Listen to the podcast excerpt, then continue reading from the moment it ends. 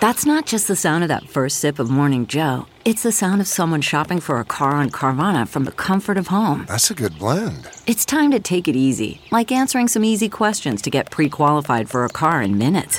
Talk about starting the morning right. Just like customizing your terms so your car fits your budget. Mm-mm-mm. Visit Carvana.com or download the app to experience car shopping the way it should be convenient, comfortable. Ah.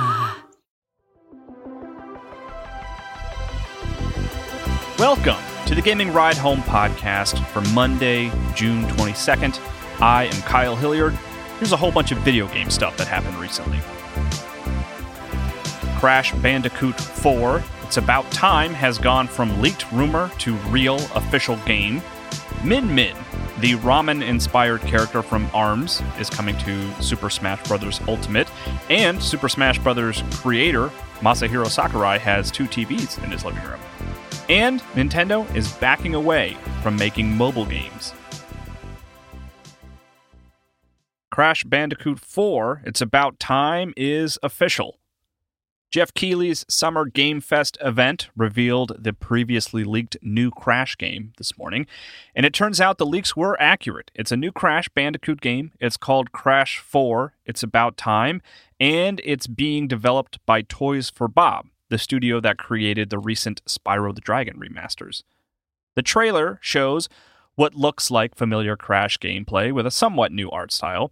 He looks a little different from the version we saw in the recent remasters, but the gameplay looks like classic Crash, complete with running toward the screen chase sequences.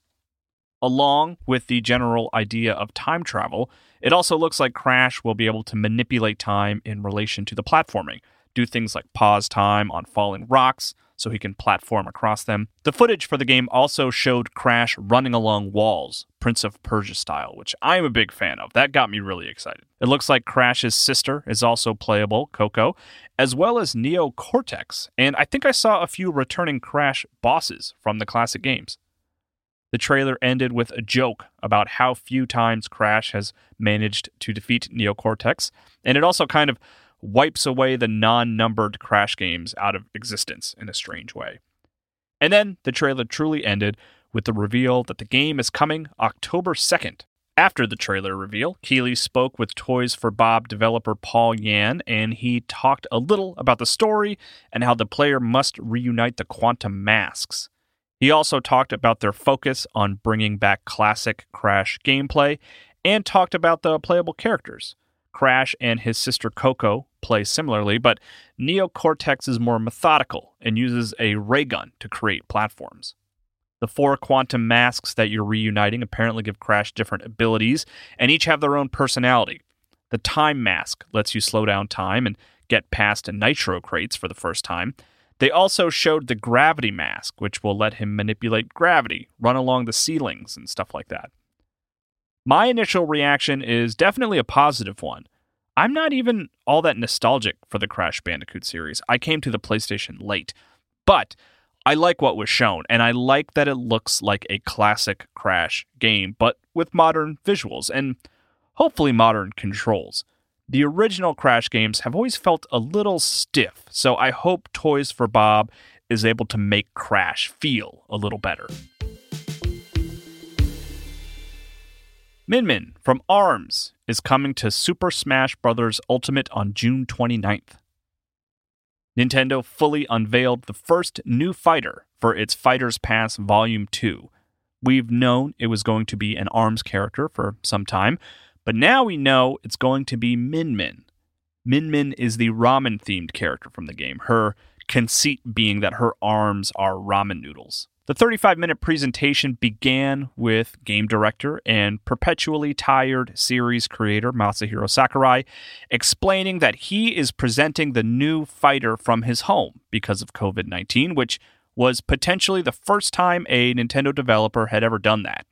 He thanked Nintendo and showed the recording equipment they sent over, and showed off his living room a little bit. He had two TVs set up because he said he likes to watch TV sometimes while playing video games, or he likes to play competitively with friends on two TVs.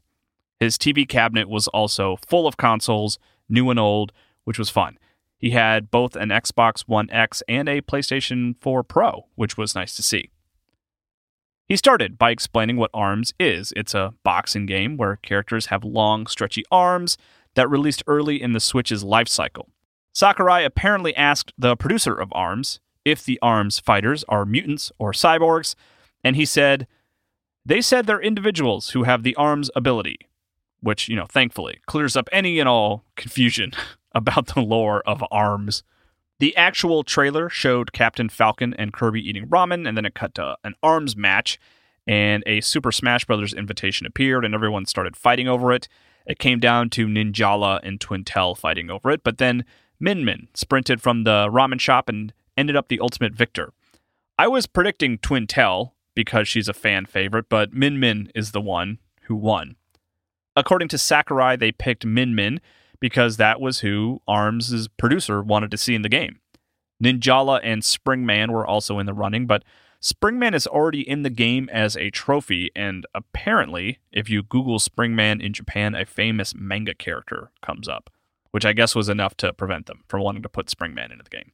Expectedly, Min Min has incredible range, and she's good against heavy characters, and she can also use various attachments just like she can in the base arms game. She can tilt her long range punches up and down too, and the A and B buttons correspond to her left and right arms. She may have range, but it makes her easy to dodge. She has big vulnerability windows, and she doesn't do well against attacks from above. She does have close range kicks, though, so she's not totally useless up close. She also jumps really high, but her recovery, her third jump, is actually her sending her arm up in order to grab onto the ledge, which is unique. Her final smash also calls in a bunch of other arms fighters, which is cool. There is also a new arms stage, which has some cool stuff. It has jump pads on the edges and in the middle, and the arches above the arena are actually physical objects that you can hit. Min Min will also come with 18 ARMS music tracks, and I, I like ARMS' soundtracks, so that's cool and it's all coming June 29th. She's the first of six planned season two fighters.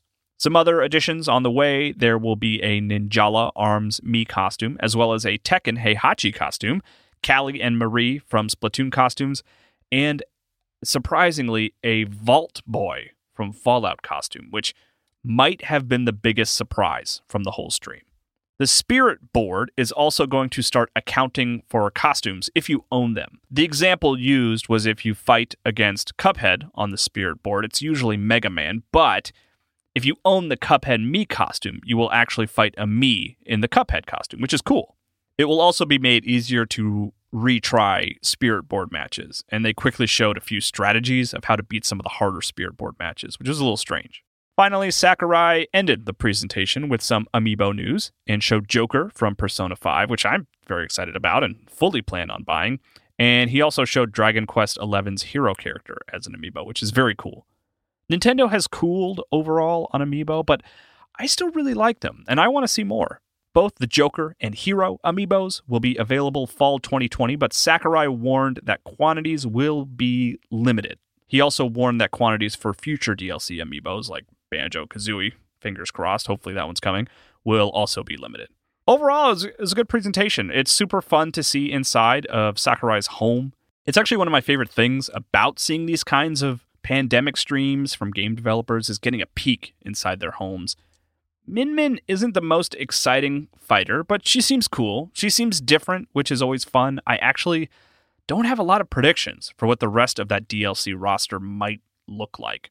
It would be fun to see a character from a popular indie game like Stardew Valley or something, or maybe one of the Guardians from Breath of the Wild.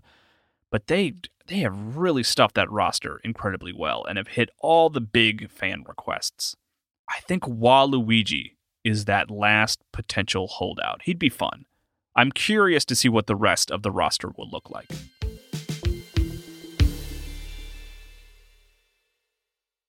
Okay, it's time to commit. 2024 is the year for prioritizing yourself. Begin your new smile journey with Byte, and you could start seeing results in just two to three weeks.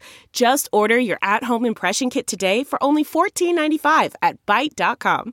Byte clear aligners are doctor directed and delivered to your door.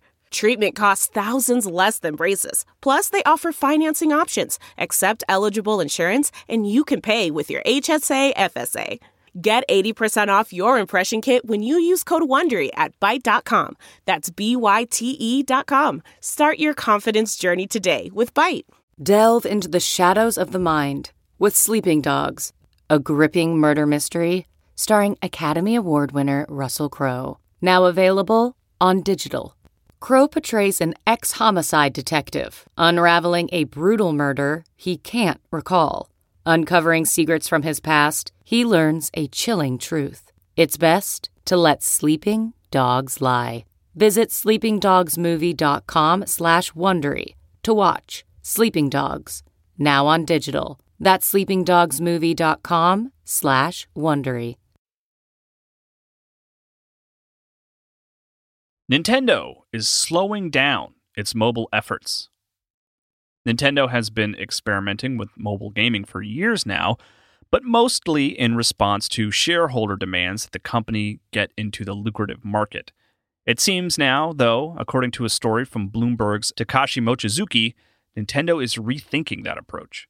Mochizuki wrote in their article Nintendo Company is retreating from the $77 billion mobile gaming arena after disappointing results deflated once lofty ambitions, ending a multi year effort just as the market goes through an unprecedented COVID era boom. President Shuntaro Furukawa proclaimed two years ago that smartphone games would be a $1 billion business with growth potential building on his predecessor's promise that Nintendo would release two to three mobile titles each year. That spurred hopes among investors that the gaming powerhouse could carve out a substantial slice of the market. In May, however, the president adopted a markedly different tune, saying, We are not necessarily looking to continue releasing many new applications for the mobile market. This potential new approach calls into question what the future of Nintendo's mobile games, specifically regarding the ones that have not released yet. There were public plans for a Zelda mobile game at one point, but that plan seems less likely than ever now. Mochizuki wrote Nintendo hasn't announced what apps it will release next, but the chief of its mobile development partner, DeNA Company, President Isao Moriyasu, has said not to expect new apps from it until near the end of the current fiscal year. That suggests a long wait until Nintendo's next smartphone game. You can find the link to the full Bloomberg article in the show notes. I was never super excited about Nintendo going into the mobile market. As a developer and publisher, it is so good at building consoles and releasing games that are perfect for the console, and I always felt like they were handicapped by the mobile platform. And then, additionally, they seemed uncharacteristically trend chasey for those games. The Fire Emblem game, in particular, felt disappointingly familiar to other mobile games. I did like Super Mario Run quite a bit, as well as the Dr. Mario game. I put a lot of time into both of those games and enjoyed it. I also liked Mario Kart Tour mechanically. I thought it played well, even if I didn't like the free to play element of it. I actually reviewed Mario Kart Tour for IGN, but it was one of those games that I have not returned to much after finishing the review. I'm honestly happy to see Nintendo redirecting away from mobile games. I wouldn't be opposed to them releasing maybe some of their classic games on mobile where it would work well, as opposed to coming up with completely new games for the platform, but I don't think Nintendo is interested in that. Games like Super Mario RPG or Paper Mario or Golden Sun, I think, would work well on mobile, but Nintendo barely likes re releasing its games on the Switch, so I don't think it would ever consider bringing games like that to mobile. Now, less than ever. Here's what released today. This is a weird one, but for all the Kingdom Hearts super fans out there, Kingdom Hearts Dark Road is out today. According to the press release, it's, quote, a new original story and unique gameplay experience within the hit mobile game Kingdom Hearts Union Cross Dark Road. So it's not a new game per se, but it takes the mobile Kingdom Hearts Union Cross and adds a big separate story that sounds like it may have some legitimate relevance to the larger Kingdom Hearts story. Azure Striker Gunvolt 2 is also out today on Steam. It's a 2D Mega Man X inspired platformer from developer Inti Creates, a developer that really now specializes in Mega Man inspired games. It released first on 3DS in 2016, but it's nice to see it make its way to Steam. It's a solid game, especially if you're into that 16 bit era platformer. Also, weird little bonus announcement My Hero One's Justice 2, the fighting game based on the popular anime My Hero Academia, is getting a photo mode this summer. I love the anime, but I don't love the game, but I am excited to see Bandai Namco lend it this kind of continued support. I would love to see a My Hero Academia action RPG at some point. I hope Bandai Namco is working on that. That's it for gaming news today. People are just absolutely ripping through The Last of Us Part 2, and I don't blame them. It is a difficult game to put down. It still kind of blows my mind to see people already hitting credits, though. I think I clocked in at about 32 hours in the end, so that is quite a sprint for the people that started playing it on Friday. Cleaned up my house this weekend after going all in on Last of Us Part 2 over the week. Kind of turned my house into a mess because I was ignoring everything. But I found some time to play games this weekend. I played a little more Final Fantasy 13. I am eager to see that game to the end.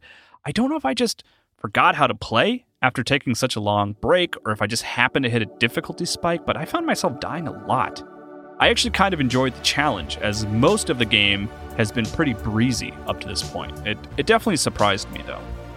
I also somewhat randomly, played a bunch of Golden Sun last night. It's a Game Boy Advance game, but I'm playing it on the Wii U Virtual Console. So I actually just pulled the Wii U into the bedroom, plugged it into an outlet, but I didn't even plug it into a TV, and then I just played the game on the gamepad. I have a lot of nostalgia for that game, but I never beat it when it originally released. I was at the end boss, but then my Game Boy was stolen from my car's glove box while I was at the movies. So it's a game that's always been sitting in my backlog, uncompleted. I don't know if I will finish it with this playthrough, but I have been really enjoying revisiting it. If you have corrections or just feedback in general, feel free to send me tweets or DMs to either at Kyle M. Hilliard or at Gaming Ride Home, or you can send an email to kyle at ridehome.info. And please consider leaving a review for the podcast wherever you listen to it. You can also check out my Twitch account, Kyle Impersonator, where I am playing through Metroid Other M right now. I made the decision. That's what I'm playing. I'm about two hours in. I like that game. I think it has a bad reputation. So I'm gonna I'm gonna try to clean up that reputation a little bit and play and beat the game. You can also find me on the MinMax Show for more long form video game discussion. I will talk to you more about video games tomorrow.